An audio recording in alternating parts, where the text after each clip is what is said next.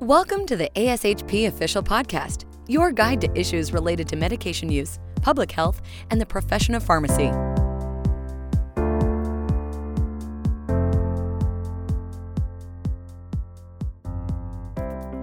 Thank you for joining us for the ASHP Advocating for Impact podcast, where every episode covers a policy issue impacting the practice of pharmacy. I'm Tom Kraus. Today I'm, joined by Joanne Schulte Wall. Jillian is our Senior Director for Health and Regulatory Policy and ASHP's resident expert on engaging federal agencies. Today, we're going to be discussing a recent federal court win for a pharmacy residency program that sued CMS over threats to its PGY1 residency funding. So the, the PGY1 residency funding from Medicare works by compensating hospitals for a portion of their costs that are attributable to their pharmacy residency program. And what's happened in the past few years is we've seen some of the contractors that are hired by the Medicare program, that they're called the, the MAC, MACs, Medicare Administrative Contractors. We've seen those contractors applying new standards for audits of residency programs and in turn saying that certain costs are disallowed and therefore reimbursement for the residency program would no longer be allowable by, by Medicare. And obviously that's that's hugely detrimental to pharmacy residency training and to the existence of some of those PGY1 residency programs. And, and this has a, really been a core advocacy issue for ASHP to resolve. And so in many of these cases, we saw what we thought was inconsistent application of uh, cost reporting requirements and, and, kind of disorganized and inconsistent um, organization by these auditors. And, and what's happened is these disallowances have centered around a requirement that residency programs exercise what CMS refers to as direct control over the residency experience. And auditors have disallowed costs for a range of reasons, including things like having offsite rotations, having a health system name on the program's diploma or certificate, or having shared payroll systems between the, the hospital that's running the uh, the residency program and and a broader system. And we think those those kinds of things are really not what CMS intended some of these things are just fundamental to the way health systems operate and to the way residency programs operate. And so we, have really been pushing CMS to, to clarify some of these issues. And the court case uh, that we'll be discussing you know, addresses some of those, those same issues. So, Jillian, thank you for joining us. Um, can you share a little bit with the listeners about how we've been engaging CMS around this residency funding issue and what we're asking them to clarify? Yeah, sure. So, I mean, this all really kind of started to come to a head in 2019. And after we started hearing from programs who were getting disallowances for their full program outs for some some for more than one year, when they'd always had clean audits in the past. And so we couldn't figure out what was happening. And as you said, initially we thought it was a, a MAC misinterpretation that was at issue and it would be fairly easy to kind of clean up. Um, so we reached out to CMS through a letter and we asked for a meeting and kind of laid out the issue and said, you know, this is going to be really detrimental because these residency programs are the pipeline for the next generation of clinical pharmacists and, and they're providing direct patient care. And without these programs, you're going to have a real problem getting the right clinicians into hospitals and health systems and ambulatory care settings. So CMS did agree to meet with us. And Tom, you and I went in and we had a conversation with a couple of folks from the payment group for Medicare Part B, and then some folks from audit and a couple of other divisions that are sort of uh, ancillarily involved in this stuff. And the kind of key takeaway that we got from that meeting was that the real concern seems to be around this idea of meshing programs. So the the real crux of the pharmacy residency regulation is this idea that the hospital is the operator of the program and that as the operator, it retains full control of the program and it directly incurs all the costs of the program. Where things have gotten a little complicated is over the years, hospitals have been absorbed into larger health systems. So we started to see things like residency completion certificates that had the health system's name rather than the hospital's name. And there's a good reason for that. I mean, you might not know your local hospital's name, but if it's part of, say, the Mayo clinic system, you know Mayo. So it's, you know, just for the recognition of you know, where you did your training, I think that made a lot of sense to folks. And it didn't change who was operating the day to day program. So that was one of the things that we talked to them about. And we kind of laid out a number of things we were seeing. One was this idea that pharmacy residency programs were getting dinged because they were not directly incurring costs because they were basically reimbursing under an MOU another part of the health system for shared costs. And then you know they were dire- directly paying them and they were in the end responsible for those costs. So there were a, a number of different fact scenarios that we talked through with CMS and the kind of takeaway from that discussion was they didn't mean to they weren't trying to destroy the programs. I think they felt like there was a legitimate concern here. But one of the things that we brought up is this idea that the, the change they made to the audit guidance went to auditors. Where it didn't go was to ASHP or to any of the pharmacy residency programs directly. And when you read through that guidance, a lot of the things that the programs were getting dinged for would not have been things that you would take away from reading the guidance. They just, it wasn't like there were lists of enumerated things you needed to do. There was definitely a lot of space in the in the guidance document for subjective interpretation at the MAC level. So we asked them to look at a list of draft responses to an FAQ for our members to try to provide programs with more clarity as to what CMS was expecting. And that kind of all came to a halt as COVID hit. And we did reach back out to CMS and say, you know, we understand that you're probably not going to promulgate guidance right this second, but you really do need to cease disallowances while we're in the midst of a public health emergency until we can figure this out. And I think to their credit, I do believe a lot of the audits did stop, but uh, that was sort of an across the board thing for CMS. But we're still starting, we're starting to see a trickle in now of disallowances. And we, this, this court case is really going to be a, an important step in, in addressing those and, and kind of fixing this problem once and for all. And, and Jillian, when you say cease disallowances, what you know, just to, to translate that, what we mean is, you know, stop the agency from clawing back funding by, you know, by saying that certain costs can't be included for reimbursement under the residency program. So, okay, so so Jillian, uh, so let's talk about that court case. So, you know, there's MUSC is one of the institutions that found itself on the wrong side of, of, of one of these audits that was that was kind of aggressively interpreting CMS's guidance. Can you just talk about what's happened in that court case and and how ASHP engaged in that uh, litigation?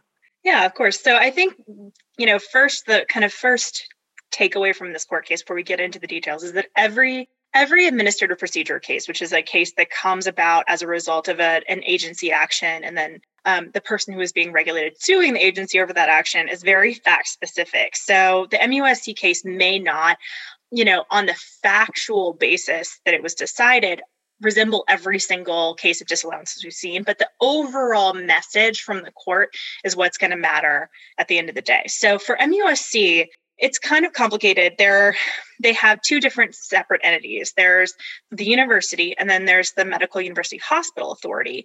And this happens in a lot of health systems where they have separate sort of operating units where they of split things into buckets. A, a, number of hospitals and health systems, for instance, have a separate entity that employs all the, the physicians and clinicians. So this was MUSC was no different than a lot of other places this way. They had a an MOU uh, between the two divisions that essentially directed that all of the responsibility for the residency program operation would remain with the hospital, and that they would share some services between the two of them. So things like payroll. And this is something that we did bring up with CMS this idea that you're going to have situations where it does not make sense to have two separate payroll systems just because you are operating a residency program. So this this was one part of it. The other part of it was this idea that because of the way that the program was set up, MUSC by default did not operate the residency program. And so um, the court looked at what was kind of laid out in the in in the record because in these cases the administrative appeals you don't have you're not going to have witnesses come in. You're relying on the record as it stands from the the appeal to the agency which is what kickstarts your ability to appeal it to a federal court. And so the court looked at the, the record and said look so when we look at this we see your actions as arbitrary and capricious cms for a number of reasons. One when you look at how muha and musc are kind of set up the MOU makes it very clear that the residency program retains uh, full operational authority. And just because there might be some input from another person around certain elements, at the end of the day, the court told CMS that they had to look at how the program actually operated on a daily basis. And they said that CMS had failed to do that. Essentially, there is a piece of the regulation that says that, like, essentially, absent evidence to the contrary, the assumption is the hospital is the operator of the program. And the court found in this case that CMS just did not do enough digging to determine that, and that they missed some very substantial facts that indicated quite clearly that MUSC was, in fact, the operator of the program. And then, as to the direct incursion of costs, this is a thing that we have seen come up in other cases and will be very important for folks who are facing disallowances on this, this element. MUSC and MUHA had some shared services that they were using. And essentially, what happened is that the the residency program didn't immediately incur the cost they reimbursed the other division for some of their costs after the fact. It was basically an accounting maneuver. It's very common where you just true up expenses at the end of the year. I am not an accounting expert, so I don't know the ins and outs of it, but my understanding is this is not uncommon at all in situations like this where you have split divisions within um, an, a larger entity. So again, the court looked at that and said, you cannot on that basis determine that they did not directly incur the cost because at the end of the day the residency program did in fact become fully responsible for the cost. It doesn't matter that somebody directly incurred them first, as long as at the end of the day the program was responsible for them, which is the case for MUSC. So on that basis, the court kind of looked at this and said the agency had not done what they needed. They'd, t- they'd overstepped. That's really what I'm looking for here. They'd overstepped and that they their actions were arbitrary and capricious, which is kind of the standard for regulatory action because it's important to note that the agencies get a huge degree of deference. It's pretty hard to sue an agency and win. So this was, you know, this was pretty good news for, for the court to look at this and say very clearly that CMS really didn't meet the mark in terms of how they're interpreting and their regulations as they exist now. So we talked about um, kind of what happened in the MUS case. Can you maybe give us a little foreshadowing of how that might apply to other PGY1 programs that are that are also facing clawback from from CMS of, of funding, but you know maybe didn't do have the exact same structure as MUSC? Yeah, so I think one of the things this case is going to do is sort of put CMS in a position that makes it very difficult for them not to act. Because now there is a precedent that essentially says that CMS was in the wrong as to how it interpreted its uh, residency regulations. And so every other case that's brought, that's going to be the controlling precedent. There aren't a whole lot of cases that deal with residency programs, pharmacy residency programs in particular. You might have medical residency programs, but they're really not analogous to each other completely. So just as a as a kind of opening salvo with cms this is an it opens up the door for us to go in and say look the court said you guys were in the wrong. We want to work with you. We drafted this faq let's start from there and get going. If you want to change the regulations you're going to have to go through notice and comment. You can't just change the auditor guidance and and then assume that changes the regulations that's actually not legally permissible. So that's one piece of it. The other piece of it is I think it's important to look at the, the elements in the MUSC case. The idea of direct incursion of costs and the idea of direct control, those are the controlling things in, in mo- almost every residency program disallowance we've seen to this point. So the fact that if you had gotten dinged for exactly what MUSC did, which was reimbursing another entity for costs associated with your program, after the fact and truing those up at the end of the year, this is basically a home run for you because you can say, look, the court already said you were wrong about this. So you're going to have to reverse that disallowance. Yeah, so so so just to make sure I understand, Joanne. So so if someone if there's another program that's in the exact same situation as MUSC, obviously this court case is is good for good for them. But it also seems like you know programs that have other things that an auditor might consider an indication of control by another entity probably are not going to hold up either. So like if the CEO signed CEO of the health system signed a residency completion certificate or if the health system's name is on the the certificate things like that it sounds like if if sharing of services is permissible then it seems like some of these other a little more superficial things probably are, are permissible as well yeah i think it all kind of boils down to this idea of the court looking at what musc had done and saying, look, CMS, you just didn't look closely enough at the day to day operations. Because, you know, if the issue is, and then some disallowances have been predicated solely on the fact that a CEO signed a completion certificate, that has absolutely nothing to do with the day to day operation of the program. And so I think CMS would be in a, in a tough position to say, okay, well, yeah, we looked at all the facts here and we decided that based on this one thing and ignoring every other element that suggests that the program has control, you don't control the program. I think they're gonna that's gonna be really tricky for them. And I think it's this is really gonna make it tough for them to maintain some of these disallowances. And so, as you mentioned, we're, we're, we're following up with CMS.